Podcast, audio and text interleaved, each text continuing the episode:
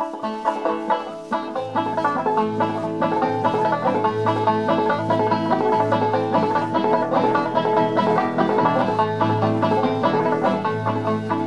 I used to be a rounder, I've been around this town. I used to be a rounder, been around this town. I've courted pretty Polly, I've been all around. Hey guys, welcome back to Mountain Murders. Hey, what's up, Dylan? How you doing? What it is? What it is, yo? You having a good summer? Uh, yeah, I am. Thanks for asking. You've been with me the whole time. Well, I know. I'm just Are making you- casual conversation. Are you having a good summer? no, not really. Oh, so I'm ruining your summer, basically. Well, yeah. Is what you're saying. hmm You are. Okay, so this is a great way to start off an episode. But Mountain Murders makes my summer better. Yeah, I know. I just uh, quickly uh, we usually drop a little bit of small talk here at the start. Um, it is funny. I was telling you the other night that I actually go to our murder podcast page on Facebook instead of like my regular timeline, which is sad and like there's all this infighting and you know people have all these divides, religious, political, whatever.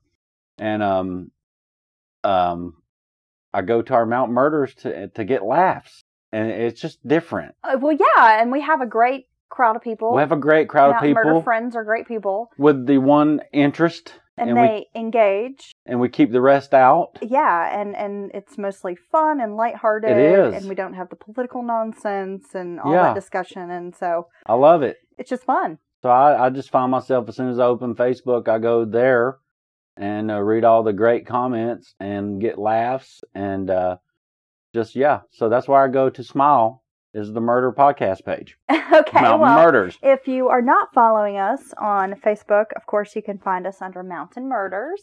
We're on Twitter, the same username, Mountain Murders, and we're also on Instagram under Mountain Murders Podcast. So if you're into social media, you can follow us on those pages. And then, of course, you're listening to the podcast, so clearly you found us. Yeah, and uh, if you uh, like what you hear or have been hearing it, just uh, if you can hit that subscribe button, that helps you know put some little stats up there for us. And uh, yeah, we We just love those five star reviews as well. yes, the five star review, no matter where you listen. Yeah. And uh, yes, that's awesome. And just you know, just taking time out of your day to listen to us really keeps us going. It really and of does. course, we have a Patreon uh, account. If you find us Mountain Murders, we're on Patreon. And you can sign up at our lowest level, just a couple of bucks. You're going to be billed that monthly. So just once a month, you can chip in, you know, three, five dollars, ten dollars. And that actually goes a long way to help us keep the podcast going because, you know, we like to upgrade uh, equipment. We have hosting fees. We have a website, all of that stuff. Plus, we'd really like to get some um, merchandise, some merch that we could um, send some of our friends and uh, you know have some contests and things. So yes, totally. kind of in the works um, to get some maybe T-shirts and stickers and that kind of thing. Yes, order. totally. Um, we already have some patrons, and we love you guys to death. And uh, it's already helping us uh, absorb some of the costs because even we're doing our little baby version of this because it's fun and we love it. Um, it's still you'd be surprised the the cost along the way just to get it out to the people. Well, that's true. So, are you ready to get started? I am. Uh, what uh, story you're, you're kind of surprising me again, which usually is oh pretty good. Well, we had a surprise before where we sort of switched roles, and Hmm. you led the Saluda Hotel podcast about the murder there, Yes, and you didn't like that too much. I did. I was horrible. You have mixed feelings about it. Well, I just um I think I, I sucked a big veiny Yeah. engorged one. No? Oh. Well, folks, if you enjoyed listening to Dylan host the show, make sure you leave some positive remarks for him so we can get him to do it again. But this week, I'm back in the driver's seat here, and I've got a story for you. Uh, this is one actually that you've never heard of, right, Dylan? Uh no. I haven't. and I actually didn't know about this guy until I did some research. And our story, belo- well, I'm not going to say it takes place in the mountains because it does start. We have some ties to West Virginia here, but then some of the other um, parts of the case move over to Ohio. But since we're in Appalachia, we're talking about, you know, mountain murders. I figure, ah, West Virginia's close enough. And then, of course, we've been, you know, in and around Ohio. kind of, you know, the Ohio, Kentucky, West Virginia, all that kind of runs together right there. And you get a lot of that Ohio, West Virginia coal mine um, history and stuff. So Yeah. we're still going to consider that to be part of our region here. Well, yeah, the more and more we see and look, uh, you look a lot and find some very interesting cases. We're going to get drug outside of the Appalachian area a little bit. And we also want to, you know, touch in some other states.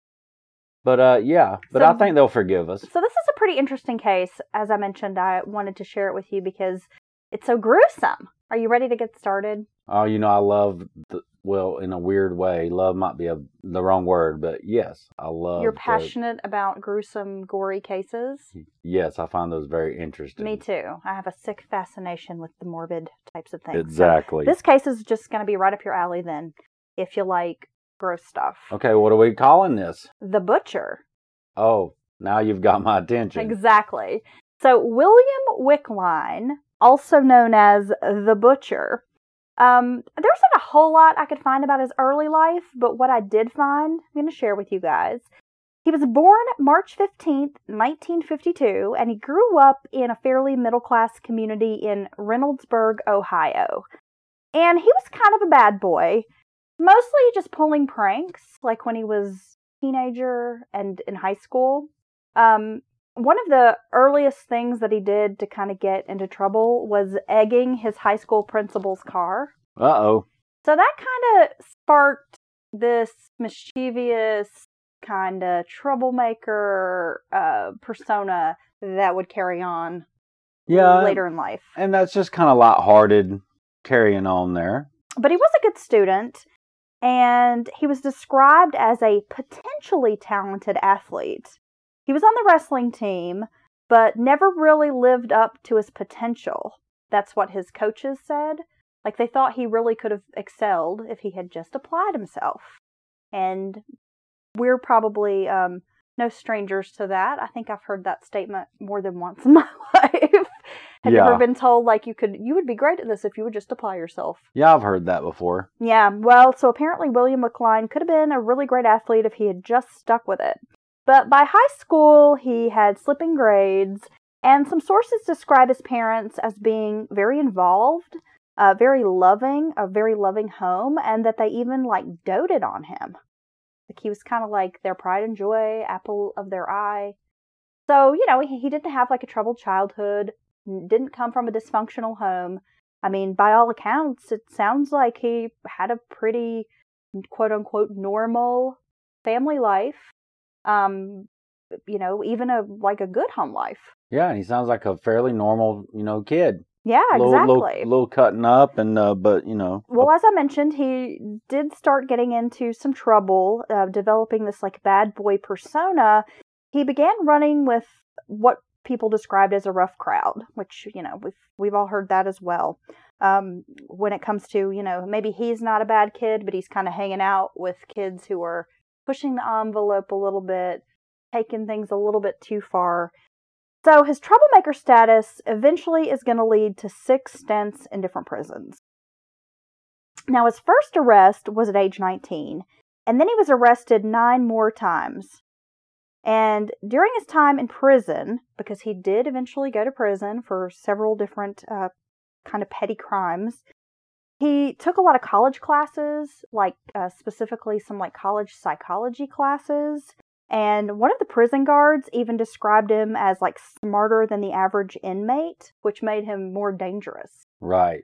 because he was like kind of a natural leader. He had a personality that people kind of flocked to him.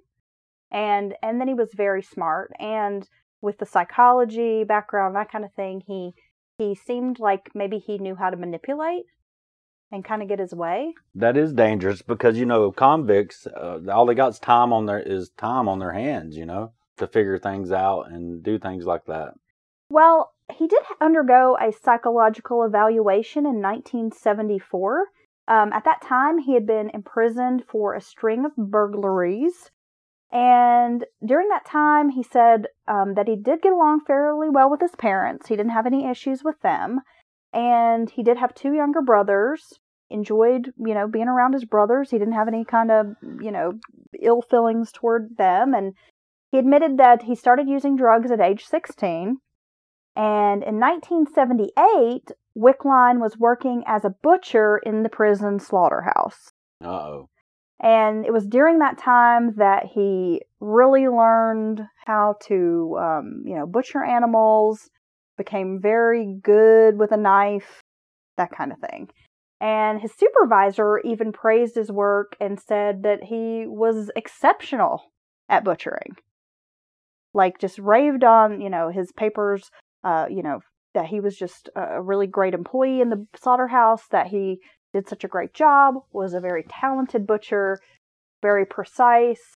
So he's leaning into it. He enjoys butchering and the meat. Yeah. And so later his philosophy is going to become no corpse, no crime. Oh, Hence the nickname The Butcher. So you're ready to get into the meat of this story? oh, Ah. hello. Huh.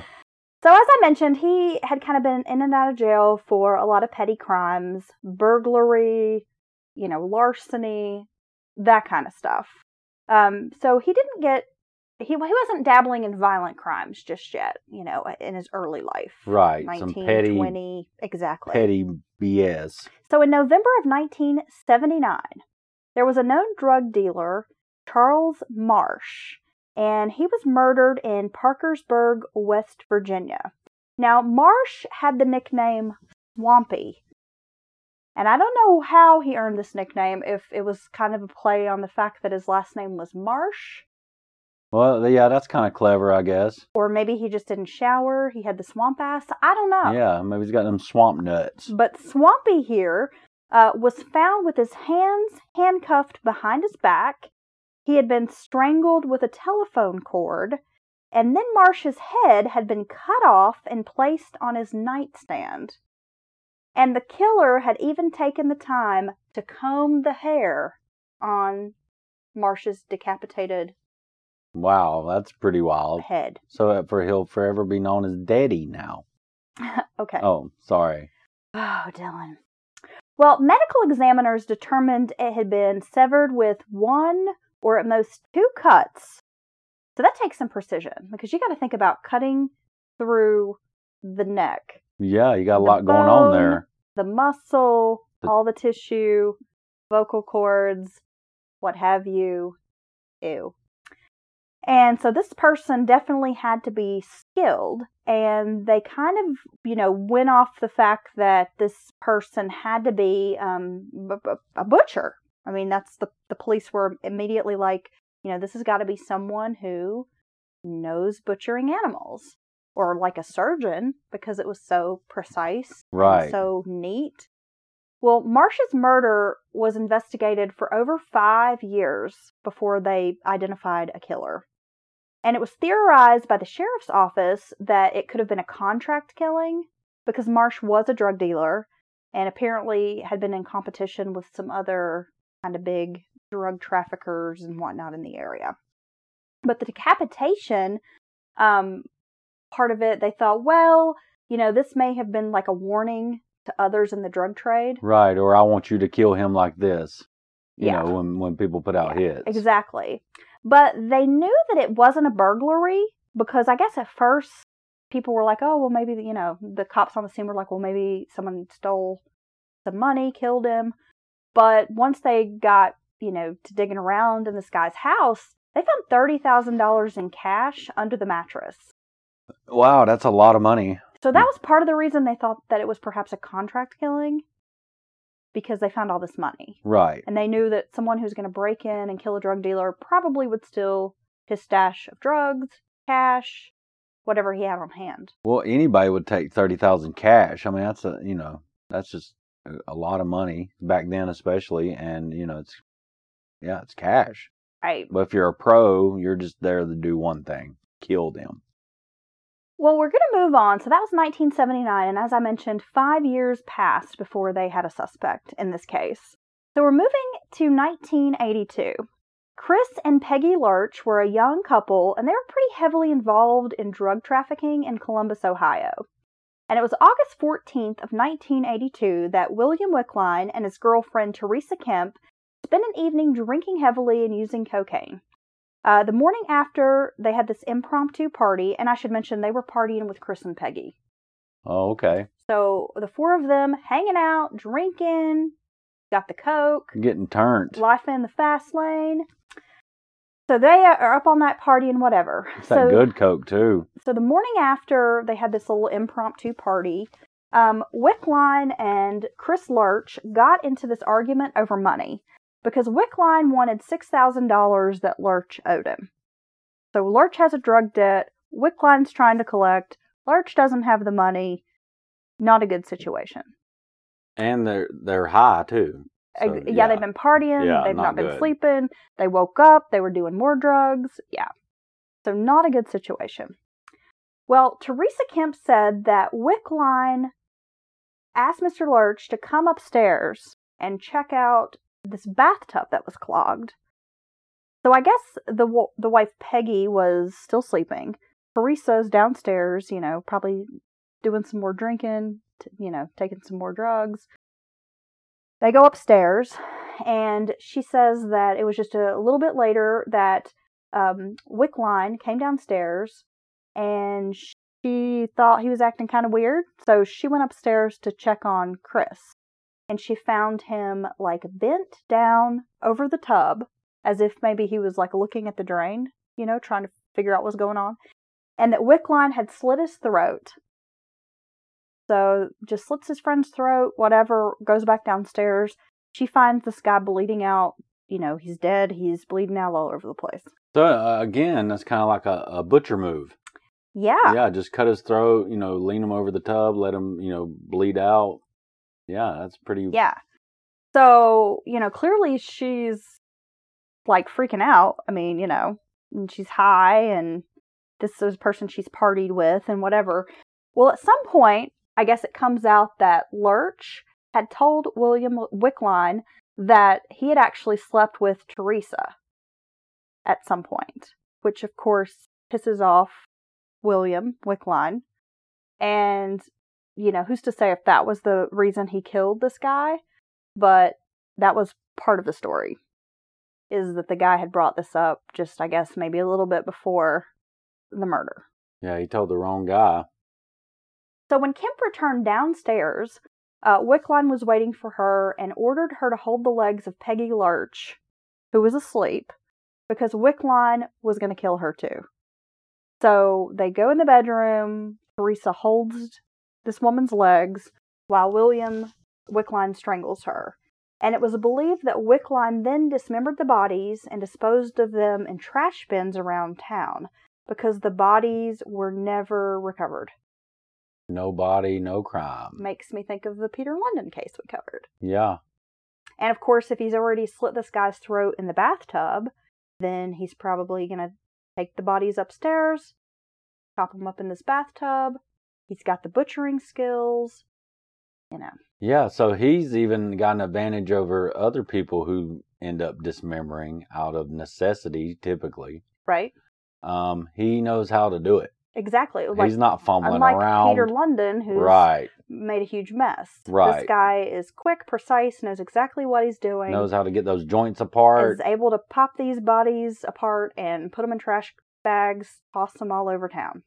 So bodies were never recovered, and I guess at this time, did they not have luminol that they could go in and like I figure don't- this out? I don't know when that when that came. But overall, with this case, there was very little physical evidence left behind. So this couple just goes missing. They nobody knows where they are. End of story.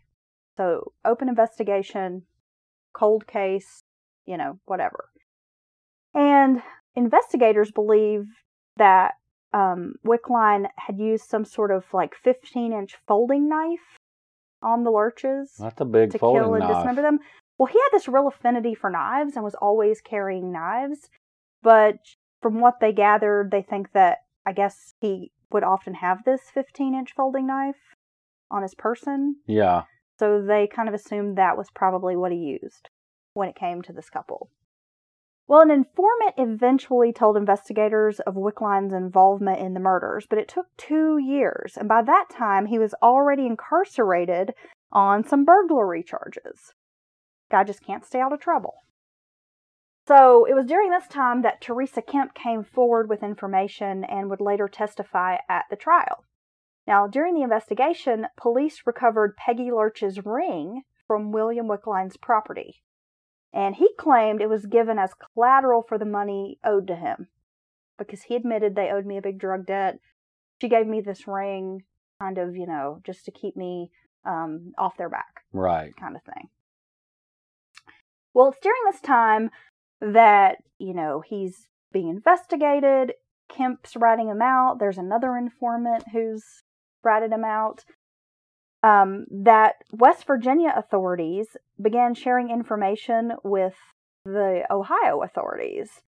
And they still had that open case with the guy, March, Marsh, Swampy. Yeah, decapitated brushed hair guy. Well, Wickline was eventually indicted on that murder. And there are other victims possibly related to this William Wickline. There was a 14 year old named Tony Muncie who lived in the suburbs of Columbus, Ohio, and he disappeared in October of 1983. Uh, two days later, his body was found along a highway in Delaware County. And they determined the death had been caused by stab wounds in the back. His arms had been severed at the shoulders and elbows. His head and legs were partially severed at the torso. And, you know, from what they could find out, this kid didn't have any kind of uh, trouble, you know, in his life. There was no like drug involvement. Um, you know, just seemed like a normal 14 year old kid. But what they later were able to piece together was that the motive for this murder was that Muncie refused to leave a drugstore that Wickline wanted to rob. So I guess he planned to go in this store, kill this kid. He told this kid, like, you need to get the hell out of here. And this kid was like, fuck you. Who were you supposed to be? And then he killed this kid. Wow. So he's basically someone you just don't want to cross. Yeah. He don't have any problem with just killing you. Another victim, and now he was not um, indicted, you know, for the Muncie murder or this guy, but the police investigators, they all believe he was involved, was a guy named Tory Gaynor. And this fellow was involved in illegal gaming operations in Ohio. He went missing sometime between like maybe 78 and 79, but there was no police report filed, like missing persons report. And it wasn't until later that some informants told police that this guy, Tory Gaynor, had been killed. Then he was dismembered, and that the killer had scattered body parts um, like across town, Wow. which seemed to be the calling card of William Wickline. What would you do if you were going around town, just about your, you know, normal business? Like running my errands. Yeah, running your errands or um whatever, and boom, there's a fucking arm. Yeah, that I mean, I've thought That about this. Am I sicko because I've thought about what I would do in this No, I've. I've thought about it too, and I just think it would be very disconcerting. I think it would fuck you up, to find an arm or an ear. or a leg, or just any. Because I think of that movie Blue Velvet, Yeah, and um, the Kyle MacLachlan character, he finds that ear. right. Like, how eerie would it be to find Ha. an ear? you said eerie. Well, yeah. How weird, how strange. I mean, to me, finding an ear would be more disturbing than like finding a whole arm. Really? Yeah, I don't know why. Or Oh, like a piece of a nose. Yeah. I feel like finding a little body part would be worse. would be worse than finding like a leg. I don't know why. Well, I guess uh, hopefully we'll never find out the answers to any of this, but I think it would be really crazy. You think so? Yeah. Yeah. I mean, have have you ever been in a situation though where you felt like you saw a body? Like there could have been a body? Yeah. You have. Yeah. I've seen uh, one time it was a mannequin in the river. Oh, okay. Yeah. You know, that happens a lot to people. Mannequins in the river? Well, yeah. well, I mean, you know, mistaken. Mannequin dumping ground? Yeah. Because, you know, the department stores are, they're, they're, they're vicious once they're done with them. And, uh, but no, have you ever had an experience? You know, of course, every bag I see on the side of the road that looks like it has any kind of weight to it. yeah, I always ass- assume that's like assume that's body parts. Yeah, I always assume that as well. No, I actually haven't been in a situation where I felt like I saw a body. Yeah. Mu- much to my chagrin. No, I'm Uh, just kidding. I also think about yeah the um we'll talk about it later, but like just the you know the hunter the people that do discuss you know, the hunt is typically hunters, hikers, young kids out you know poking around the woods, hikers, just these people off the beaten uh you know trail, joggers. joggers. Usually it's those outdoor enthusiasts. Yeah, I guess I'm never gonna find one here in my refrigerator at home because that's about as far. Yeah, That's about as far as you get. Well, not, sometimes. so the Tory Gaynor guy, possible vic- uh, victim of William Wickline. Um, there was also an unknown, unidentified body that was found in Florida, and as this information was coming out, investigators quickly began to see Wickline as the possible perpetrator here. Um, this guy was found, well, his body parts. When I say a guy, part of this guy was found uh, in a canal in Dade County. I guess it was a really rural part of Dade County, Florida. And he had been stabbed to death, then decapitated and dismembered. And the investigators in this case saw some very obvious signs that a butcher or a surgeon was involved. Right, Again, very calculated cuts right. That, you know, is obviously someone who knows what they're doing. And I guess around the time they found the body, there had been some travel on Wickline's part where he had been in Florida at some point. And they also thought that this could have been like maybe Wickline was hired to kill this guy. And it was sometime in 1983. So it would have been a year after Peggy and Chris Lurch were murdered. Okay.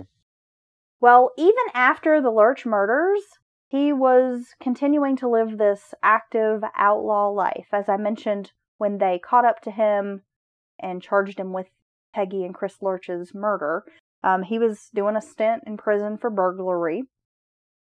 Um, he sort of became part of this burglary ring that was robbing drugstores and stealing the narcotics, Kinda- Yeah, it was pretty popular right back then, right? like drugstore cowboy or Yeah. something. right. So it was in January of 1984 that he was finally arrested in that drugstore robbery, and it was during that time that it started to come out the involvement with Chris and Peggy Lurch, and then of course informants ratted on him, and then his girlfriend Teresa Kemp, ex-girlfriend, came out and said, "Hey, he did this." Now Wickline would try to dispute Kemp's um, information because they had broken up like pretty quickly after the Lurch killings and she had went on to marry somebody else like shortly after that. And so he was saying like, "Oh, this is just my scorned ex-girlfriend trying to get back at me." Yeah. But during the trial and later on in interviews, she said that what she witnessed with this crime was like the worst thing ever Yeah. that Because she still remembers hearing like the sounds of the bodies being dismembered, uh, like holding this woman's legs down while he's strangling her. And but she said she really felt she was so scared of him that she felt like she had to do what he said because Yeah. she knew he was like crazy. yeah, because that's what jilted lovers typically do. Say, yeah, I helped them kill someone, and they cut them up. I mean, that's that happens all the time. Yeah. I mean, we understand the inner workings of crazy exes, but yeah, that's a bit too much. yeah. But Wickline would stand by that for years and say that, you know, it was all lies and it was just to frame him and she was just upset, you you know, whatever. Her heart was broken, that kind of thing. But he was sentenced in the Lurch case. And this would have been, I mean, it was a pretty quick uh, trial and turnaround uh, guilty verdict. Um, so it would have been in 1984, after he was arrested, that he was also sentenced in that case and was given the death penalty. Oh, really? Yeah, and he was actually executed on March 30th, 2004, by lethal injection in Ohio. And I found his last meal, which I thought was pretty interesting. You know, I often think about this your last meal. I just think the whole concept of a last meal is, I don't know why, it just kind of gets me. And there are cookbooks that you can get that are like prisoners' last meal requests. Right. I saw you posted that. I know. So, you know, I always think about that. Like, gosh, what would you pick for your last meal? Do you know what you'd pick? I think I would just probably go. I don't know. Would you do like exotic stuff, or would you go with something that you really, really enjoyed? I think I'd probably go with something I really enjoy. This is not the time to be trying new things. I things. could go with my fav- like my old favorite standby: yeah. What? pinto beans, Okay. cornbread, Yeah. turnip greens, Yeah. What would you drink? sweet tea. Sweet tea. Um, I think I would do uh, just Southern comfort foods, various type. Maybe a really good meatloaf.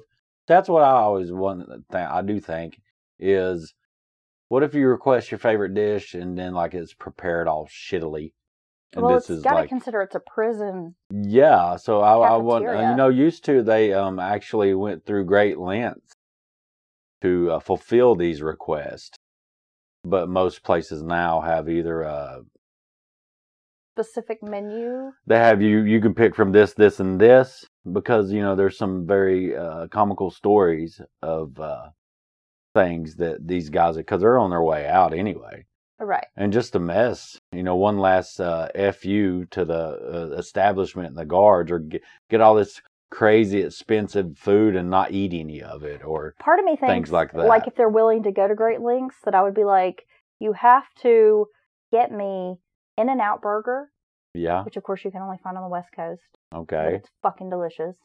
So I'd want like In and Out Burger, the In and Out fries, a delicious chocolate shake, and then like a jar of was it uh, Famous Dave's spicy pickles. oh yeah, Before we started recording tonight, I totally like had to have a pickle, and I have to admit that last night you weren't here, you were at work, yeah. and for dinner I ate like half that jar of pickles. That is, see what happens when you're unsupervised. I'm not even pregnant. I know, and we're not sponsored by Famous Dave's spicy pickles. But if he wants to sponsor us, I will gladly take a pallet of pickles. I was going to say you can pay her in pickles, guys. Yeah, or if you love me and you love the podcast and you want to do something nice for us, um, I Yeah. love those spicy pickles, and you can send them my way.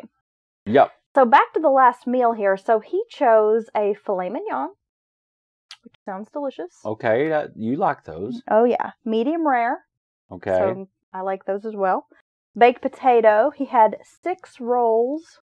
I wonder if these were like big fat yeast rolls. He likes his uh some big fat yeast roll. Oh my god, those were so Oh, good. it's the only reason I miss Quincy's. Oh yeah, um, that was a great place when we were growing up. Yeah. And then he had strawberry shortcake with butter pecan ice cream.